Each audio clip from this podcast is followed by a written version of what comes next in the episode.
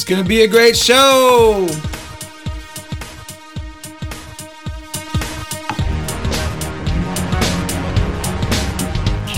Ah, it's so good to be here. By the way, I'm glad that we got we have Jonathan on the phone right now, all the way from Kansas City, man. How you doing, buddy? Yo, doing good, doing good. Doing good. Well, we're blessed that the power of technology allows us to have these things. Um, but yeah, it's going to be a great day. And speaking of this show, Jonathan, can you tell us what it's all about? Ordinary Radical Podcast is discipleship and biblical living, featuring conversation, Q and A's concerning the wide variety of topics help you grow as disciple of the local church through leadership, discipleship, and mission. What up, son? I'm your son now. Oh man, that's awesome. Well, Daddy, um, can I call you Dad? Is that weird? No, don't call me daddy. That's just weird. Oh well, you call me son. That's a little weird. Uh, life is good, man. Got boys playing basketball, which is a sport that I would have never associated my last name with. Um, we got all kinds of stuff going on. How how are you doing? How's your family? It's good, man. I can't believe uh, Easter's right around the corner. Easter. Man, it's 2022. It seems like the last several years has gone so quickly. Yeah, yeah. Yeah, I'm really grateful, thankful. God's been kind. He's good. Yeah. Yep. And we've got a good show for you today. And I just wanted to start with uh, something that happened at my church recently. And, uh, you know, if, if my associate pastor's listening, he knows that I love him. Um, but last weekend, uh, I let uh, my associate pastor preach. We're doing a series together. And so he preached last Sunday, um, getting some reps, getting some experience. And uh, I want to talk about that a little bit more. Like, let's talk about sharing the pulpit and and what does that mean and and and do churches do that why do we do that you ready for that conversation Yeah. So, yeah, episode 28, it's been a couple months since the last time we talked about it, but we're going to talk about why we share the pulpit or why not, right? And I guess, like, I don't know about you, but I think, like, you know, I had the privilege of working at three different churches, um, you know, in the SBC circle. And uh, I don't know about you, but a lot of times I've noticed that uh, the pulpit is usually the lead pastor or the senior pastor, depending on the size of your church, is the primary preacher. And uh, barely, I think, really like 50 times out of 52 weeks of Sunday, uh, the preacher has a pulpit. And uh, I don't know about you, but I think really the question, why doesn't the pulpit get shared? I think there's a tradition that that kind of competes against that. Just generally, people expect the lead pastor, the senior pastor, uh, to preach, and the pulpit is rarely shared. yeah and my experience has been like yours uh i know i was talking to a pastor the other day and he said he needs to be preaching 90 90 to 95 percent of the time um, that's the expectation of his church I, i'm going to argue that it's hard to raise up the next generation of pastors if we don't share the pulpit so there's there's good and there's there's bad uh, you, I, I talked to you about my associate pastor. He he he uh, he brought up something in his message um, that I told him later on. I said, "I wish you would have brought uh, brought that one by me before you would have said that." Uh, it caught me off guard. If we had to kind of talk about it later on, and so there is like this feeling of I'm going to protect this space, this pulpit space, and I don't want any other outside influence. This is like my space. So, what does a pulpit represent, even in a church? Let's talk about that.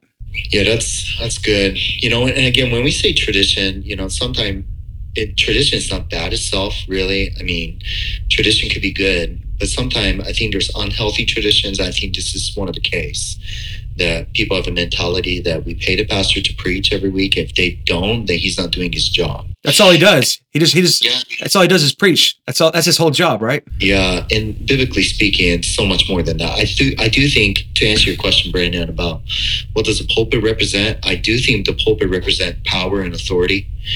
Um, whether you know people preach from a table or not, I do think Sunday morning generally uh, that pulpit preaching is at least in our church is kind of like the majority of the time that we spend we're listening to the preaching of god's word.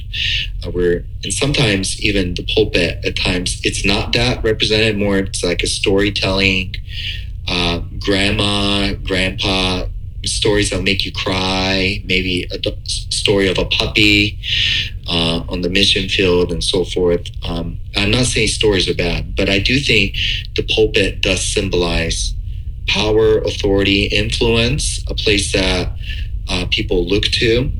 Um, so just kind of, I can't kind of back it up right now. Um, but even if we have to go biblically, I do think the teaching portion of the preaching of God's word, I do think that's a huge, huge component of influence uh, that we see. So I think the pulpit represents authority and power. Yeah. Do you think, and you can tell me if I'm wrong, but I believe that our uh, our experiences of the pulpit really stem from the Jewish synagogue and how they they had a spot where someone would stand or, or would be sit they would be and then they would read a verse and then someone would give a little message or something along those lines. And i, I think that's kind of where we get uh, you know from the traditions of the synagogue from the traditions of the jews that that were you know the original christians. And uh, that's kind of where we started to put together um, how we did church although on a different day and all that. Um, and so they they put a lot of respect into that spot that that that and so we put a lot of respect into not just everybody not just because you have a good speaking voice doesn't mean you should be able to preach or to stand up and to teach. You know what i mean and so we should in some ways we should guard that area um, but would you think would you believe that maybe we should be offering a little bit more opportunity uh, to others um, or how do you feel about that on on preaching Yeah.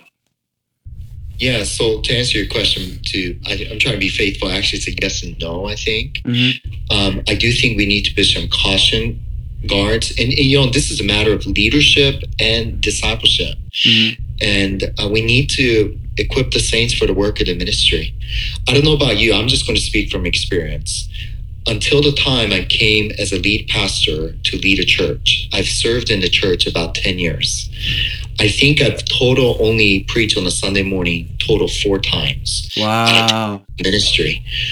Um, that didn't really prepare me well. Hmm. Um, and and I think if we so for me, I try to allow other guys to have opportunities to share the pulpit. I do think also biblically plurality of pastors, which really comes from James chapter five. I think the mentality is not there's one pastor, but there's multiple pastors, um, because then the church is able to be kind of grace and gifted by people because there's not a perfect pastor of the full package. I recognize that with my own weakness as well. Uh, so that being said, even the pulpit, I think it's more appropriate and healthy to have um, plurality of that of mixture and also training. Uh, so, so Brandon, to answer your question, I do think we cannot expect somebody to do something unless we give them opportunity. Seminaries try to train them, but they only have so much time in a classroom. There's something else actually doing it, and that's where the churches have great opportunity. But I do, I do think we have to be careful. Yes, we should, but no, uh, if it's going to cause division and confusion in the church. Yeah. So there's a lot of good reasons, and there are some cons. Let's talk about those a little bit, and then maybe later on we can move into what it might look like to help a pastor uh, as they prepare to to take the pulpit. Um, some good things. Um, one, we're offering people experience, and that's what you were just talking about. I think I was preaching maybe four or five times a year on a Sunday morning. Now, I still preached in youth groups and things like that, but let's just be frank, it's different. It's just a different animal altogether, right? Um, and, and on a Sunday morning, it, it, it's just totally different. And so giving people reps and experience uh, is really crucial. Uh, so yeah, I don't, I don't think I had enough reps. Something else that I think that we need to keep in mind is that uh, preachers they need a break. Like whether they realize it or not, it, it takes a lot out of you. And I made that joke earlier about well, preaching is the only thing that a pastor does, and that's what some people think about us. Um, but we put a ton of time into our churches, a ton of time into our messages, a ton of time into you know some people are writing books and doing podcasts and doing different things like that, and uh, and discipling people and building people up and teaching small group. It just goes on and on and on. It's nice. Like I said last Sunday, my associate preached, and I got so much done just I had a break from that side of things. And so I was over here working on like website stuff and I was working on some of the uh, some of the artsy fartsy stuff that I like that really I never have time to do. Um, so I think that's a, a great thing to give your pastor a, a break. Um, you know, you have a young pastor or an associate be able to preach for a week? I got I got a couple more, but I'm sure you have some too. Yeah, I think uh, you know there's other churches I've seen. You know, again, not every church can do this. If you're more in a rural small church, um, I think a lot of at least in Missouri, uh, in the SBC circle, in the Missouri Baptist Convention, the average size running church these days is about sixty to seventy. Right. So so if you're in a larger church, you're capable of doing this, and you see in a larger church to do it. So I see preaching teams.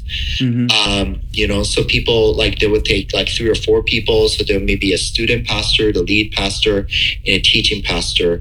They all work together, looking at a passage. They look at the commentaries. They share together. They're having preaching plans, like a 15 week sermon series on the book of I don't know Ephesians or something um, then then you're sharing the pulpit together and doing it. I think that's beautiful because then it's not just one person taking the load. And you and I know, uh, Brandon, how many hours we put in. I think for me, average, I really do put 20 plus hours. And if you work a full time 40 hours at a church, that's half of what you do. And and on top of that, hospital visitation. I had a visitation this morning with a member. You're doing administration job, leading your staff, and so forth. I mean, it takes quite a bit, doesn't it? Yeah. So I do think the benefit when you do a preaching team like that, which not every church can do it and afford it, uh, that's absolutely understandable. If you're bivocational, you know, you have another full time job in doing it. So um, I don't want people to feel guilty if they don't have a preaching team. It's just a different way to do it. I think it's beneficial. Um, I think I think the again the pros are that you're able to hear from a flavor of different pastors. Yeah. I think that's beautiful because not not every lead pastor's strength is preaching. Actually, maybe their strength is shepherding, their strength is counseling, maybe their strength is leadership and administration. Um, then, then you're able to see the spiritual gifts, like First Corinthians 12 talks about being kind of distributed and used. And uh, I think I think that's a huge plus, uh, really. And and what you said, the plus with uh, you know the pastor to be able to be able to dis, you know delegate and focus on other stuff. Also, you are breaking tradition of many traditional churches that they said, "Wait, I thought we are paying the pastor to preach Sunday, and we're letting somebody else to do it, then why are we paying them? Then you have to preach and disciple and teach change that mentality so the church doesn't think the pastor's job is only to preach Sunday morning. But that will take time. Yeah. I think it's unfortunate that, that people believe that they that's what they're that they're paying a pastor to preach. Um, because you know studies studies show us that about 60 70% of what you hear you immediately forget right and so if, if we're paying a pastor just to preach we probably don't really value our money right because you're going to forget a lot of what he has to say um, a lot of the great, greatest lessons we ever learn are in our own private study but that's a whole nother podcast in itself you know. Let me give you a couple others that were on my mind. You, you said one kind of uh, speakers have different expertise right? You know maybe someone's talking about uh, a young earth or, or or something along those lines and that's their expertise. I want i want that person to uh, to to be able to to teach that more than me, right? Maybe someone's talking about depression and, and mental illness. Um, I don't have a lot of that expertise as far as experiencing those things. And so maybe someone who's gone through some difficult stuff, maybe that's who I want to speak. So there's different expertise and things like that. Another one that we don't think about very often is I'm going to call it the limited grace period. Do you know what this is? The limited grace period. And here's what it is let's say I bring on a pastor and he's been with me for six months. I have a limited amount of time that the church is going to look at him and go, oh, he's the new person, and the new person is learning to preach. And they're going to show him a ton of grace the first two, three, four times. Now, if he's been on my staff for five years and he gets up to preach, people are going to be a lot more cold to him and not really understand that he is new to the pulpit they don't get it because they've expected him to have that experience. There's, I mean, even though you say, uh, you know, we're expected to preach every Sunday, there's still an expectation that whoever's on our staff has the ability. Uh, and so there's like this limited grace period, and we're kind of going through that right now with my associate. He's he's fresh out of seminary. He's uh, still working through some stuff, and he's teaching occasionally with me. Uh, and my church just loves him and they show him so much grace and love and, and he feels that. And that's exactly how i want them to, to deal with that to handle that. You know what i mean? Yeah yeah. Let me uh, talk also some of the positive of not maybe just even sunday morning. I think it's good to you know at times traditional churches have revivals. Yeah and you know maybe bible conferences. I see churches do that. They'll talk about topics hot topic issues such as you know lgbtq issues and different topics. I think it allows the church to hear that you know i don't know about you but there's certain topics i preach and preach and preach and preach and talk. Mm-hmm. and talk teach teach teach. But it never hits them until it comes from a different perspective. Yeah. the beauty of partnership that that you know that allows the church to grow and learn somebody you've entrusted outside of the church to be able to speak into certain topics. Obviously you're risking certain things right? But i i, look at like such as charles spurgeon who is a prince of preacher and uh, he you know shared a pulpit with uh, dl moody who was one of the world's greatest evangelists in the 1800s in the 19th century and I think it's amazing because Charles Spurgeon, theological orientation, he was a very uh, uh, Calvinistic preaching, and we know about D.L. Moody, who was more an Arminian preaching. But I think there was uh, just such a beauty and uh, just to learn and grow together from both sides. And I think it, it allows the church to see that, wow, we can be united together. You know, scripture says how pleasant it is when brothers unite in harmony and that they're not divided. And I think that's a, that's a good, huge plus when you're able to share the pulpit with other people, even maybe outside of your church context. Yeah. So we, we've hit some some good ones. Uh, let's let's cover maybe just a couple of bad reasons before we go into how we can help the person who's going to be preaching. Right. Um, one is there's there's a fear of what they might say. I think every pastor has this uh, at some point when they first give their pulpit to someone, and you know they might just might say something that you that you a little bit disagree with, or they might say something a little um, you know scary for you. Uh, did you do you do you relate to that at all? Yeah, I mean, so so this is different from a pulpit, but even like leading up front, you know, Yeah. in a prayer or sharing about the ministry update, missionaries who come in, right? Right. that that's not necessarily sharing the pulpit, but maybe you're out of town, and let's say you have it happens to be doing the sacraments, the ordinance of communion, and you get a young Bible college student to come in and say, "Hey, welcome. We're so glad you're here." And then they make a statement that's totally contrary to your church statement. So they will say, "It doesn't matter. It doesn't matter. You're a follower of Jesus or you're a Mormon. You can take the communion." you can take the elements. And then you were going to have your phone blow up during vacation time, whether you're in the mountains of Colorado or you're in the beach uh, in Florida. And I think that's something to be aware, right? Just, or they going to say something contrary to the the church cooperatively holding to a convictional belief. And i think that's i think that's a legitimate you know maybe fear is not the right word but just to be concerned as a leader because like i said we see the pulpit as where authority and power is and that's where the word of god comes from uh, at least I, I hope that's the case with your church that Mhm. your pastor your minister preaches from the bible and they associate the pulpit with god not with the preacher but really this is where we stand and submit ourselves under. And if they say something contrary to the Bible, I think rightly so. As a shepherd, shepherd is one who guards from the evil one from outside. Um, yeah, there's. I think there's there could be some healthy fear there, uh, and that's a con definitely. Yeah, I don't, and I don't really have I don't really have too many other cons besides there's a little bit of anxiety that you might feel in allowing that person up there. Yeah. Um, you know, I, there's just I think that there's way more positive things. I'm really trying to think of more cons, and I just can't. I'm not coming up with any. Yeah. So for me, I think about First Timothy three, uh, which again, it's not about preaching, but it's about the preachers and the pastors. And one of the things, again, if we just want to be a biblical church, one of the things is uh, to not put a young convert, to not put a young convert. Uh, so that they will be puffed up and so forth, and uh, because they're characterized with quarrelsome and so forth, and um, you know, I think that's that's just wisdom there. You know, um, you know that that's also with just qualification of the elder pastor uh, that people just got to be aware of looking at when they're looking at uh, getting somebody into the pulpit because I think you know what James chapter four I think he says even First Peter, God gives grace to the humble, but what? But he opposes the proud. He opposes the proud. Um, so so there's i think some of those guidelines i think you know so that people won't get puffed up and conceited and then says they will fall into condemnation of the devil.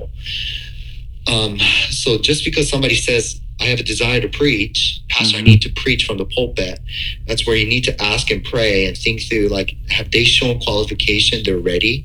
You know you don't want to get somebody who's not above approach Mhm. into the pulpit, whether we like it or not. You know, whether it doesn't mean only ordained clergy need to be in the pulpit, but you do want to give some time, and that that just kind of gives you time to be able to observe and watch. Um, you know, I would say sometimes internship programs are great. Then you can train them, equip them, disciple them before they get the pulpit. Um, even like residency programs that you may have a eldership, you know, pastor leadership pipeline in your church, and you know maybe you want to give them an opportunity to preach you know and like you said you know i think there's safe ways to go about it right? Like wednesday night if you have a wednesday night youth activity you know get them to train there or sunday school and watch them close and then eventually get them into the pulpit.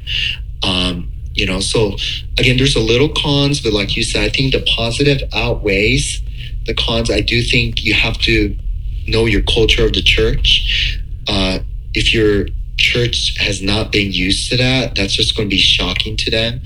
Um, if if the pulpit hasn't been shared very often uh, by others or people that they, they trust, I would say even a deacon. I think it's okay to get a deacon who has a gift gift set of teaching. You know, that's one of the spiritual gifts we see in Scripture, and to do that. But you need to mold and train them uh, to help them if it's going to help you uh, I would say, you know, do that. You don't necessarily have to use um, an ex pastor or ex missionary, but you see them, they're gifted and they have a heart and uh, they, they may have a calling to be a pastor one day.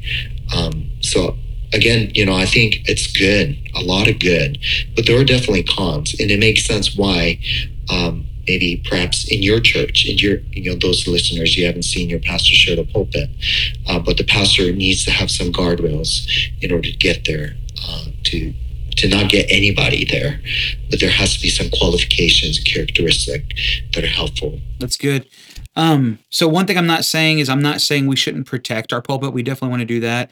I'm reminded of a a guy who came and visited a church and he walked up to the preacher and he just said, "Hey, my name's such and such. Just so you know, if you ever need anybody to preach, I'm available." That's like a red flag for me. Like, I just met you. Hello, you're not you're not taking my the pul- I don't know you. You know what I mean? So we do protect it. Um, but there are far more good things than bad things. You talked about some sort of training. Maybe you're a pastor and you're in a rural church, or you're looking around and you're like, I don't even have a deacon.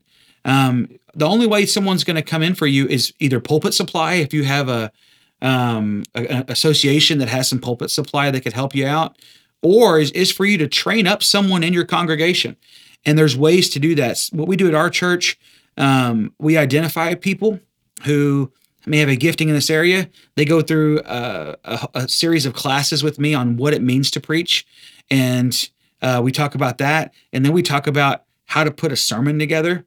And then um, they end up putting a sermon together, and then they have to preach it to me, and I, I listen and I help them through that. They may preach it two or three times. Uh, I think my associate pastor preached that sermon to me twice before I ever let him preach on a Sunday morning because he just needed the he needed the time and he needed to listen to uh, I don't want to call myself a seasoned pastor, but he needed to listen to me and that's all they got. You know, uh, talk about different preaching styles and things like that. And and I I never want any pastor to be me. By the way, I'm I'm teaching like the basics, and I want you to be your own person. I'm teaching how to study the Bible correctly. I'm teaching that the scriptures need to be the center of everything that you say, right? Uh, eisegesis and exegesis. We're talking about those things. And, you know, by the time he got up there on that Sunday morning, I felt really good about everything. So you, you want maybe a long runway with these guys that are learning and growing. Um, but it, I'm to tell you, it's worth it. You know, it, it was cool that, that I could go for a vacation and he could take, and I, and I don't have to worry. I know that everything's to be all right. You know what I mean? Yeah. And again, I, I do think, like you said, you know, I, I have occasionally, even last year during summer, we had a summer intern. And uh, because we're so close to Midwestern Baptist Theological Seminary, uh, they have something called the Timothy Track, which means these students are in the MDiv program. They partner with the church a year or two, and then they get to kind of walk with you, shadow with you for each week 10 hours, and they get a discount for their schooling. And uh, so, you know, with those students, you know, I'm going to walk with them. They want to go hospital visits. Like, um, you know, my associate and I went to a visitation this morning together. Mm-hmm. And uh, I think those are good, you know, because a lot of things is caught rather than taught. And, uh, you know, the, when you're in preaching class in seminary, it's a lot of theoretical stuff right. rather than kind of diving in and learning and doing it yourself. So, so again, like I think those are good. Um, and you know, this summer I'm going to, Lord willing, launch together with one of uh, who's an ex-pastor in our church, and to teach people who are interested to learn, you know, how to do homiletics and how to deliver a sermon and how does a homiletical move happen and you know offering on just a local church level. I think those are really good. I've never seen that um, but i went through a circle with fellow kind of pastors and ministers and it was really great. It was a little cohort kind of deal and everybody preached a sermon and critiqued and worked together um, you know it just kind of it it was like kind of Proverbs 7, 27 says iron sharpens iron and it's just a it's a good network of people to learn together and grow together and uh, and also discipling you know? And uh, and that shouldn't we shouldn't just leave that to the bible colleges or seminaries. Yeah the church should the church should be the hub of training the next generation. Right and that happens not just in a classroom but it needs to happen in a real sense. So that's where pulpit sharing would happen. Uh, so i just can't i can't highly recommend that enough because i didn't get it. And i wish i had that as a young uh, pastor learning and growing. Um, and um, and it, it, just helps you know and that's a way to start church planting. That's a way to send out missionaries to the field because you get them a buzz of that experience and excited. And i was like man we want to send you to the to to the mission field. We want to send you as a church plant from here. We want to train you as an elder. And uh, that's exciting stuff. Man it's all good. Well i hope that uh i hope that you guys have enjoyed listening to this. Um you know we we speak with a little experience and and we just want the best for you guys. But we're so happy that you choose to listen to the Ordinary Radical podcast. If you've enjoyed, why don't you like and share and give us five stars? Right? Isn't that what you usually say? There you go. And uh, hope that uh, you have a wonderful day. You got you want to say anything, man? Oh no, it's cool, man. Hey, uh, let's press on. Let's be faithful. Let's uh, continue to make disciples, and let's love on people and advance His kingdom together. Amen. That's so good. Amen. We'll talk to you soon.